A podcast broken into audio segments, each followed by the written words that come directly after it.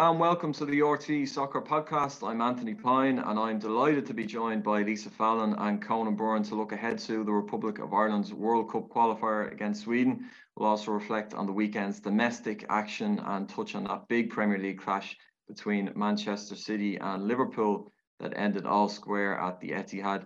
I'm speaking to you from a chilly but sunny Gothenburg ahead of tomorrow's game, uh, which kicks off at 5:30 p.m. Irish time and that's live on RTÉ2 and the RTÉ player.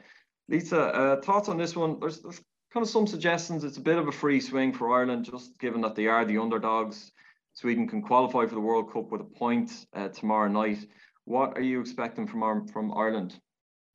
Yeah, I think um, I'm not very comfortable with the, the term free swing. I think you should always approach every game to try and win it. And not not to, I, I, think even that mindset to, to, approach it as a free swing is just that just doesn't sit very comfortably with, with, me at all i think.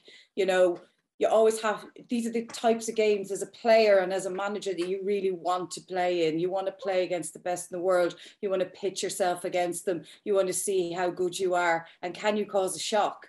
Um, and so I'm, I personally wouldn't be comfortable with that that term and I'd like to hope that Ireland are not approaching it in that way. But um but look it is an opportunity. Um I think it's fair to say that Sweden will be stronger this time around than they were when we played them in Dublin. They had a few injuries that time around. As far as I can see Fridolina Rolfö is the only concern they have. I think she's sick at the moment um, and she's an outstanding player and she wouldn't have been available um, the last time around in, in, Dublin.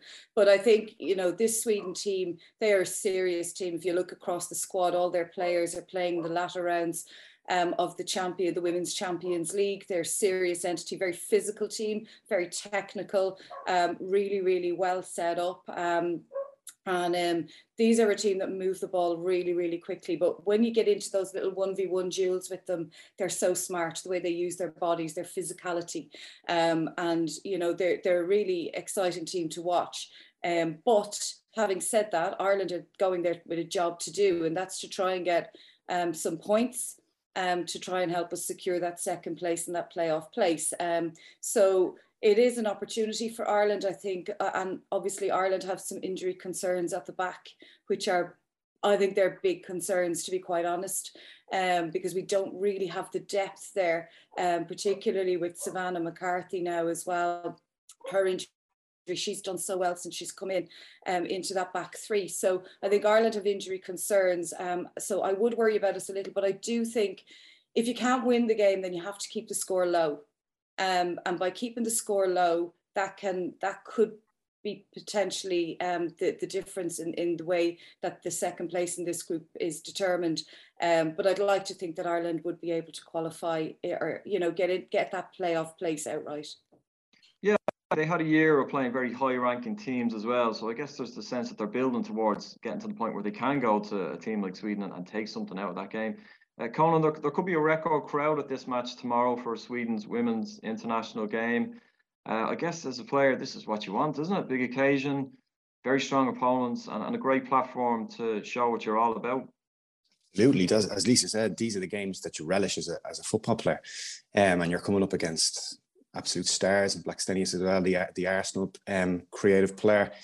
Um, but yeah, I, I, I have to worry about the defensive um, line that that that that Ireland might have tomorrow, obviously with Diane Caldwell and Savannah McCarthy both out missing. It might give Chloe Mustaki an opportunity now at the back to, to come in, or it could mean that Megan Connolly probably possibly dropping back in, into the back line as well. So it'll be an interesting decision for, for Vera Pauw and and um, one that she'll have to kind of take it on the take it on the chin either way, what, what way she's going to play that back line because there she's missing two very, very key players in that area. Having said that, I, I think we need to be aggressive in our approach to the game. I think we need to play press high up the pitch. We have the players able to do that. The, the likes of Lucy Quinn, Heather Payne up front, they can run all day. They can they can cause havoc amongst um, the, those Swedish defenders if they press them high up the pitch. Um, but we all need to do we need to do it as a unit, and that will be um, an important step that that Vera Pauw will will try to drill into our players there was a media day at the Castleknock Hotel last week, and just speaking to a few of the players, one of the words that kept coming up was transition. We have to be better in the transition. Can you sort of elaborate, Lisa, what, what they mean when they say that? Because they did acquit themselves well in Tallaght against Sweden. They were they lost one 0 but I, I suppose looking after the ball is is the one area that you think could have been better that night. Is that what they mean when they say transition? When we turn the ball over, we have to use it more efficiently. Yes, yes. So when when you when you're building play from the back, you have the ball, um, and when you lose the ball, you're quite open. So it means that on transition, the moment that the team loses the ball is the time that they're actually the most vulnerable because there should, in theory, be the most amount of space because they're open, because they're trying to build play. Um, and that's probably, whilst defensive Ireland have been okay at that, and look, we've probably conceded a couple of goals through um, throughout this group by not having our defensive transitions 100% right. Um, I think, you know, what they're talking about there is when we do, when Ireland do win the ball back um, and looking to play forward early um, and being having players in positions to receive um, early, so that we can expose, so that Ireland can expose opposition teams when they're out of shape. And I think that's one of the key areas that they're probably talking about. I know on Thursday they played against the Shamrock Rovers under 15 boys, um, and Shamrock Rovers boys would have set up exactly the way Sweden will. So, and, and I think nearly all the players would have got minutes in that game. Um, so, from those perspectives, yes, it, it, it's all well and good winning the ball back, but if you're going to be in a game where you're probably going to spend a fair amount of time out of possession, when you get the ball back, you really have to try and hang on to it, um, or at least do something positive with it.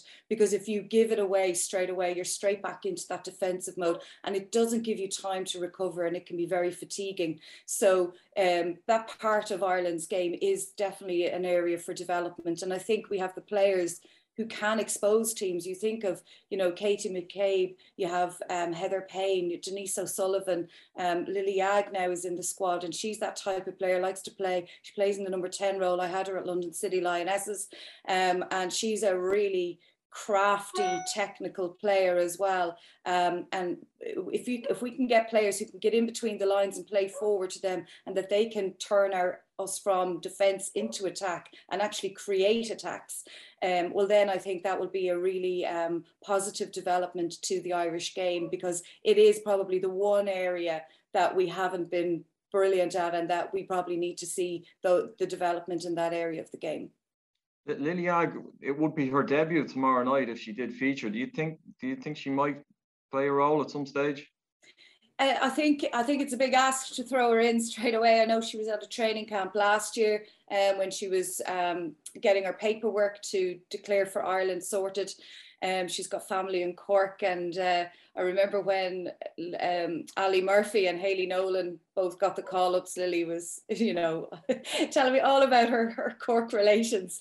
Um, so look, and, and Lily's had difficulties with injury, so she's just back, but she's been absolutely flying. Um, she fractured her knee, um, but she's been flying lately. And like I said, Lily is that type of player. She has immense work rate she works so hard without the ball. She's really tenacious and she's pretty good at game management too. She's the type of player if you're, you know, if you need to manage the game, Lily's streetwise, um, she knows how to play the game and, and manage it. And um, and, and you know she's a good communicator with players around her but she's also a very technical player and she can she can pop goals in from 20 yards you know she has that in her locker. So she's a very exciting player and i think she brings something into this ireland squad that's a little bit different to what we have um, and I think if Lily could get into the team and get settled, um, I think she could, you know, be a very interesting combination with the likes of Katie and Denise O'Sullivan and Heather Payne um, and, and Lucy Quinn, obviously, as well. So I think Lily just brings something a little bit different that Ireland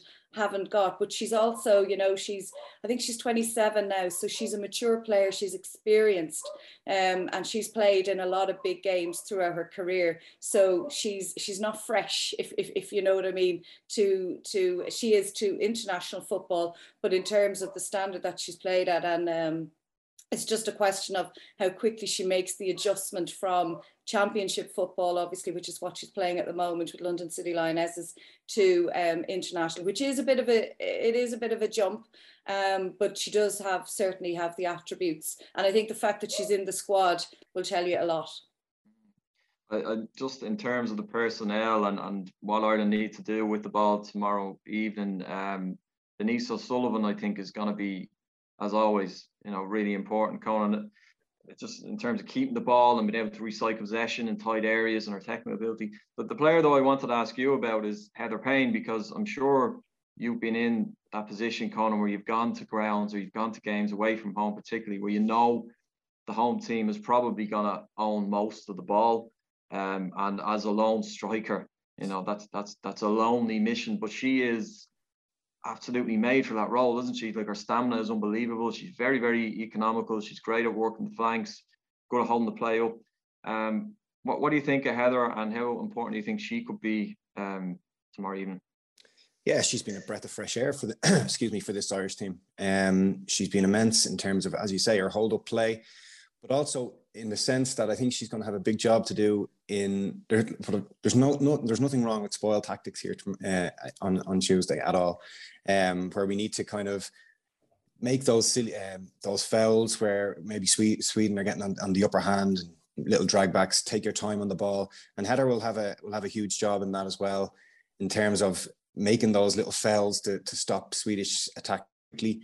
Um, but then when she does get the ball, that she uses her pace to get in behind. Because as I said, I think it's very important that we use her effectively in the game and that we try to bring it, bring her in as, as much as possible. And with the likes of Katie McCabe, Katie McCabe down one flank and Denise O'Sullivan as well, Jamie Finn possibly playing at right wing back. It uh, it gives her the opportunity and to to, to they're, they're players that can that can find her, and um, hopefully then we can we can drive on and get higher up the pitch. Uh, Lisa just touched on that as well. Just to go back to, to the loss of um, I know Ireland are missing Savannah McCarthy and Diane Caldwell, but just just Savannah because she's a left-footed central defender. Lisa, like how big a blow is it to lose that? Because I assume that gives you more balance, and they, they've really sort of settled into a nice little unit there over the last year as well. It's yeah, hard to replace that, isn't it? it? They are, and uh, you know, to have a, a left a left-footed centre back is is um, it, it does give you balance. And I think if you know straight away that the, the left centre back is, is right footed, it completely changes how a team can play out and it changes how a, a forward presses. And, you know, it does, it, it sends them into you're, you're sending bodies, you're sending the ball into the middle of the pitch, whereas the one area you do not want to lose it. So, um, and and the, the likes of a Swedish team will be very streetwise to that fact and, and will be very aware. Um, and Savannah has been an incredible find really for, for the Irish team. She's slotted in so well. She's developed fantastically as a player.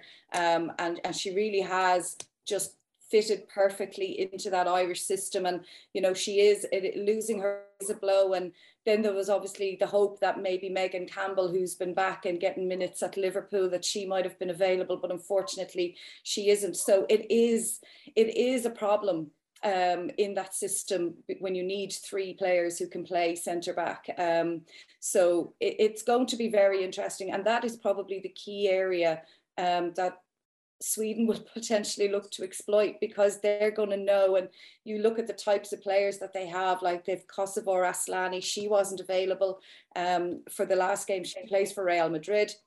They'll have Stina Blackstenius, who uh, Conan has referred to already. Stina is playing at Arsenal, so Katie McCabe will know her really well. Um, she She's, she's, an exceptional player. But Rebecca Blomqvist, um, she's at Wolfsburg. I mean, all you, you, look at them all the way across the the front line, those players will know um, and will have researched where Ireland's vulnerabilities are. And I think when you see, I think it was a 15 0 scoreline against Georgia at the weekend. So they're a ruthless team. They know what they need to do to qualify, and all they will care about is getting over the line um, to make sure that they're they're qualified for this World Cup. So um, they are a ruthless team. It's it, it's one of the attributes that they have. I think there's been a lot made about their their new jerseys, where in the tags on the inside they've told everyone how to beat them and what their strengths and their weaknesses are. Um, but they are they are um, they are a leading light in, in women's football. You know they they have been for a very long time. They had a little bit of a lull. They were certainly you know the pace setters in, in women's football for decades and then they had a little bit of a lull when the rest of the world caught up but they've certainly um, reaffirmed their their their standing as as one of the powerhouses in in women's football globally right now. So, um, but like I said, this is going to be a, a big ask for Ireland. Um, they will have a big crowd there. Um, and with Ireland's defensive issues, I think it will be, it, it could be a difficult night. But the key is that Ireland just hang in there and regardless of what way it goes and, and what the scoreline is, keeping the scoreline as low as possible could could be the equivalent of a point come the end of, of, of this group. Yeah, just incidentally, just for people who, who aren't aware that it, uh, Sweden unveiled new jerseys for the Euros earlier this week, and it actually comes printed with a guide on the team's tactical style and individual player strength. So um, it, it's it's printed on the inside of the collar, I think, and says things like um, Sweden is one of the fastest playing teams in the world and also one of the very best at counter attacking. Do everything you can to reclaim the ball once you lose it. Try to force the Swedish players down the sidelines and close them down aggressively. So uh, they're not insecure about their own um, abilities.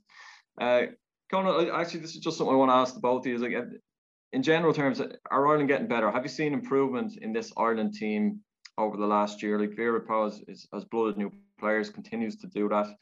Uh, they had awful disappointment in the last campaign where they fell short. Um, can you see them getting better? I think look, I think Lisa would be the would be the right person to ask this. I go in, I go to the excuse me, I go to the games as as a fan more so than anything else. I bring my girls to to the games in Tallaght. Um, but Lisa would would know these these girls inside out. But what I would say is that when I have gone to the games, I have seen a dramatic improvement in in performances, um, in terms of atmosphere as well.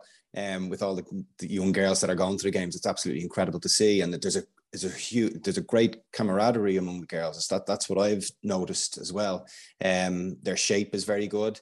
Um, as I said, the trade to back system is working really really well.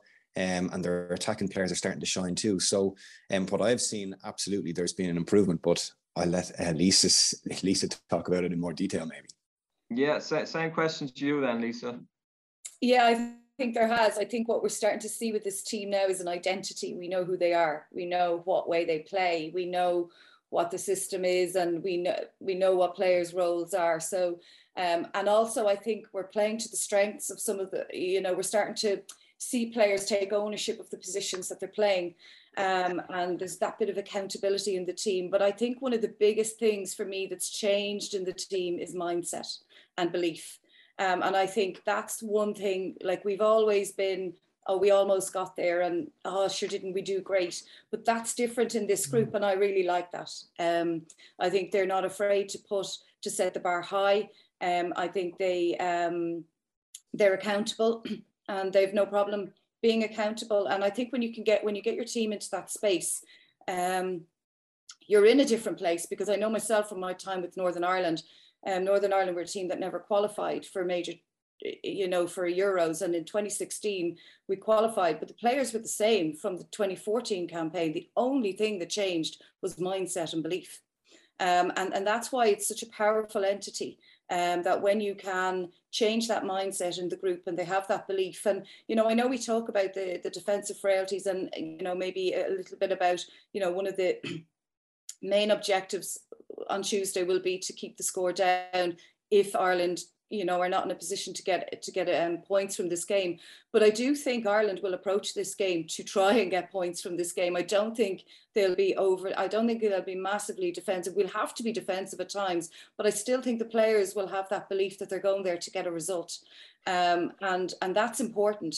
Um, it's really important to go there with that mindset. Um, and and to be a little bit disappointed if you don't get a you know get a win or a point over there. And i think that's the big for me the biggest change in this team is that level of maturity um, and that level of um, setting the bar a little bit higher of themselves because that's the only way you achieve is if you set the bar a little bit higher than you've ever reached before then you you have a chance you know of getting there. So you have to allow yourself to fail in order to uh, try and achieve success but yes, the, we've a good quality team. We've players playing at a really good level. The players' fitness levels are better. You know, they're they're more structured. There's a great support behind them. Um, but for me, the biggest difference in this team is the mindset. And for me, that's the biggest thing that you need to change in order to qualify and, and, and go and do go on to do things that have never been done before. It's about that mindset piece. The belief in the team has that now, I think.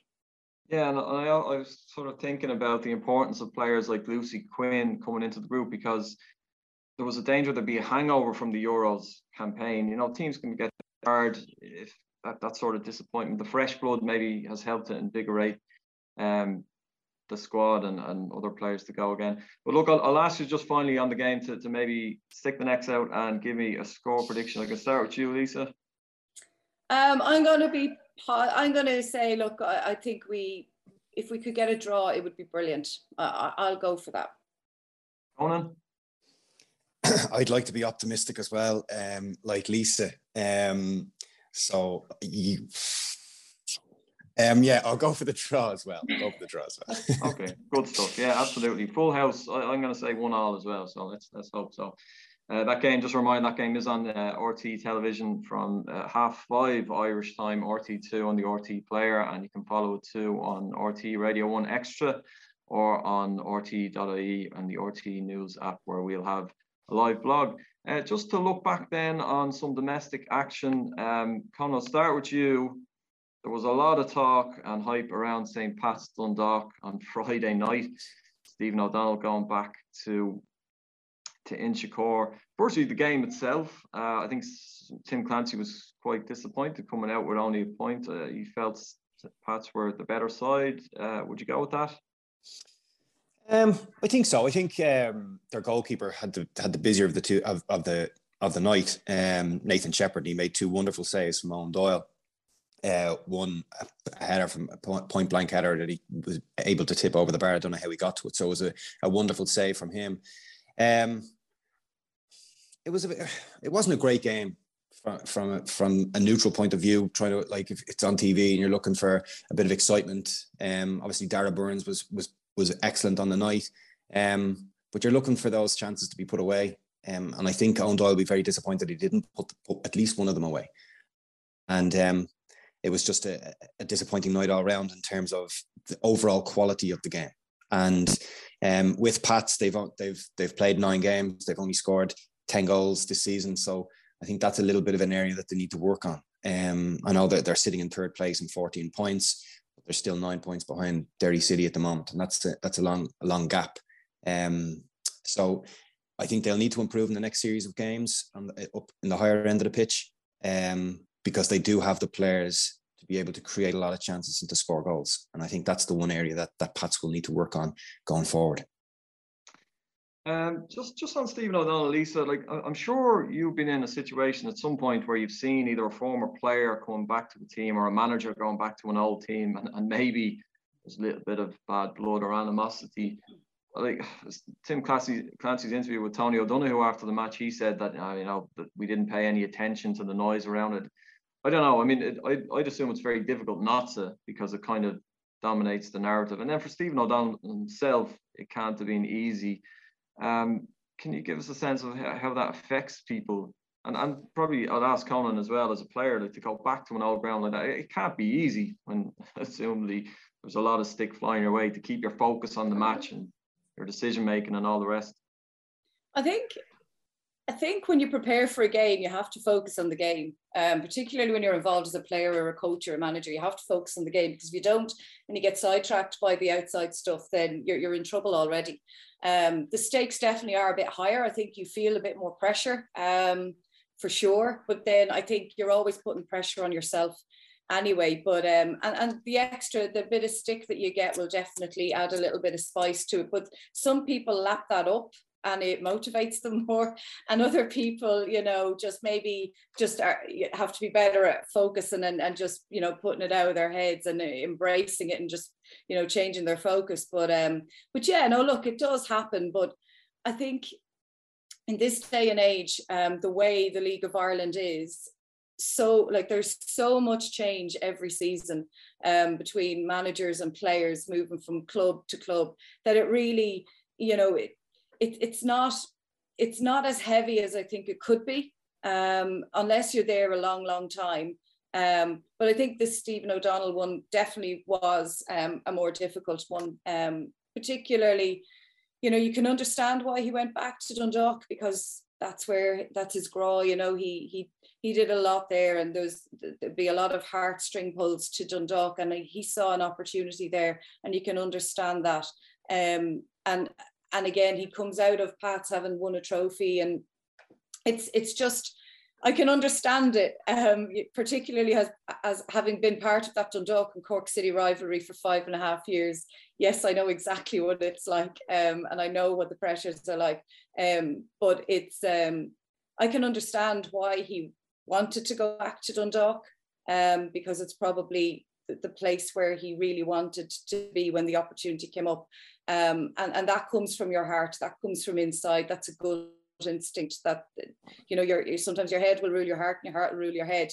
And um but but in this instance that's what what he, what he decided to do. But uh, you can understand um why Pats would have been extremely disappointed with it particularly with the whole contract situation around it as well. Um, but um, but yeah, look, those rivalries are part and parcel of the game. And like I said, sometimes it motivates even more. But if you're going into the game thinking about that, you're in the wrong place. You're on the back foot already. You have to be focused on the game. Um, and if you're a manager, you have to make sure that your players are focused. And if your players are are, are the the one that's going back to the old ground and they just have to really focus on the performance but that's that's you know, this is professional football and, and the stakes are high and every point matters. So um, I think, yeah, I think to be fair, inside both camps, they really would have been just focused on the games. O'Donnell, like I say, he's a seasoned professional in the League of Ireland. He'd have no, you know, he'd be well used to getting a bit of stick going to different grounds, um, and it won't be something that will have phased him in the slightest. Yeah, I mean, uh, we'll come to the City Liverpool game shortly enough, but like there was some people saying that maybe that rivalry is a little bit too friendly uh, in terms of hugging and shaking hands in the tunnel. Maybe Conan, like the likes, I mean, you don't want to ever go over the mark or see anybody overstep the mark, but these type of rivalries aren't necessarily a bad thing for the league either. Make things a little more interesting. No, no, not at all. And I think, I think Stephen O'Donnell said in, in a pre-match interview that his conscience was clear. Yet, when Alan Mathews went to shake his hand and he didn't, uh, didn't shake it, it shows that it probably isn't and there is still um, the water hasn't ran under the bridge just yet. Um, he obviously Stephen is disappointed with the reaction of St. Pat's and, and his, his leaving. Um, but at the same time, it's a fantastic career move for him, and I think he was clever with his move, um, in the sense that they finished second and they won an FAI Cup. Could St. Pat's do any better given the squad that they had? I don't think so. Um, so he's gone now to, to Dundalk to rebuild at a club, as Lisa says, that he is such a grá for. So um, I, I, think in terms of a career move for Stephen O'Donnell, it was probably the right thing to do. Um, obviously, St. Pat's are very disappointed because he he did a fantastic job at the club. Um, I know they were disappointed because there's the the rumor going around that he left let a, a few of the players' contracts run out so that he could take them with him to Dundalk. Whether that's how true that is, we we will never know. Um, but at the same time, yeah, rivalry is important. We've we, we've seen the, the rivalry at Bohs Rovers over the last number of years, which has been over the last number of years, over the last century, which has been fantastic. Um, but in in recent times with Dundalk and Cork, we need something else. We need something to fill that void. And if it's a Dundalk, St. Pat's, Stephen O'Donnell, um, main main actor role, well, we'll we'll we'll take that. Yeah, uh, absolutely, absolutely, Colin, and I don't disagree. Um, just then to touch quickly on the first division, uh, Galway United drew one 0 with Wexford, uh, late equaliser there for Galway from Stephen Walsh. And uh, Lisa, just ask you very quickly, Galway moving well now in second place. I mean, there's promotion; they, they'll be desperate for it this year, and a good season last year, but just fell short. You'd think this is the year now that they'd be looking to push and, and get back to the top flight. Yeah, absolutely. I think you know the last year going full time will have stood to the players and will have stood to the team and and you know getting the structures in place. So I think you know that they've started really well this year. Um, I think they'll have been disappointed with a, a, draw against Wexford, particularly when there was an opportunity to go um, joint top, I think, with Cork City. So, um, but I think the first division is actually going to be very tough this year. I think um, Waterford obviously will be there thereabouts, and they had a really good win over Cobh um, at the weekend as well. Um, so Waterford will definitely have a say. Cork City have obviously been really, you know, they've started very well as well, and as have Galway. Um, but I think as well, Longford are a little bit under the radar. Um, I think Gary Cronin has a really good team there. I, I actually watched the game against um, Athlone and they're a really good side. You know, they play out from the back, they really build play, they're well able to break the opposition team's press, and they're creative. um, and they're just creeping up the table. I know they had they were they missed games at the start. So, you know the games were called off, and then they had their idle week. But I think Longford will have a say in this um, this title race in, in the first division as well. The one thing I will say about the first division though is you really have to win it to get out because um, it's it's such a tough division. Once you get into the playoffs, you know anything can happen. So um, I think you know certainly from Galway's perspective, you know it will be to win it this year. Finished second last year, got knocked out in the playoffs, but um, you have to win it. Um, I, I, think to be certain. Um, but I think the first division is going to be um, very competitive this year, and I think you know teams like Treaty and you know, the, Treaty are always a tough team to go and play against, and you know they'll have a say. They might not, they might not have a say in in winning the title, but but they'll have a say, I think, in who does, um, as will Bray. So um, the first division is, going to be tough, I think, um, and it's it's interesting to see that they're all so close together. If Longford win their games in hand, they're going to be nestled right up there with Cork, Waterford, and Galway. Um, and obviously, you'll have the the Cork Galway rivalry with with John Caulfield at centre stage as well. So um, I think the first division will will be a very interesting one this year for sure. Yeah, I mean, as you say, it is. It's an awful slog through those playoffs. Uh, it's it's a tough all division to get out of. And we'll just finish then on the on that Man City Liverpool game. There was an article in the Guardian on Saturday um, that reported that it was estimated to exceed 20 million live viewers across the globe for this game. So as a comparison, uh, the Classico were getting around 100 million. so for, for all the hype and the fanfare, and we're talking about two unbelievable football teams. They really are exceptional football teams, but it's not a huge figure, is it? 20 million. Like, what, what's your opinion on where does this stand uh, in terms of the great modern football rivalries? Uh, Colin, I'll just ask you first of all, what, what's your opinion? Because there's been suggestions that maybe some people are of the opinion that the old uh, Arsenal Man United rivalry uh, had a bit more about it. It was a bit spicier and they disliked each other a little more. Other people will point to the quality of the teams. Uh, others would then actually look at point to something like the the, the TV viewers. Uh, 20 million is relatively modest when you think of how hyped up this game was. Uh, where do you stand on it? Um, I just think it, we seem to hear the, the, the lads at Sky Sports trying to build up their games um, a lot. You hear Jamie Carragher and, and Gary Neville and those Jamie Redknapp and saying, "Oh yeah, it's the biggest rivalry there, there's ever been." Absolutely nowhere near it. Um, obviously, Manchester United, Arsenal, Ferguson, Wenger, two huge characters of the of the British game of the English Premier League. Um, that rivalry was was so intense.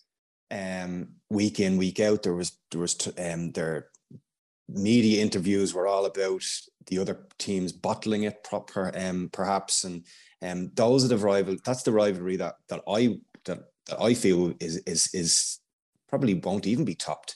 Um, the rivalry between Liverpool and Manchester City, yeah, it's it's there because they're the top two in the in in the country at the moment, and rightly so. Their players are absolutely phenomenal. The way they're the manager, two best managers, possibly in the world.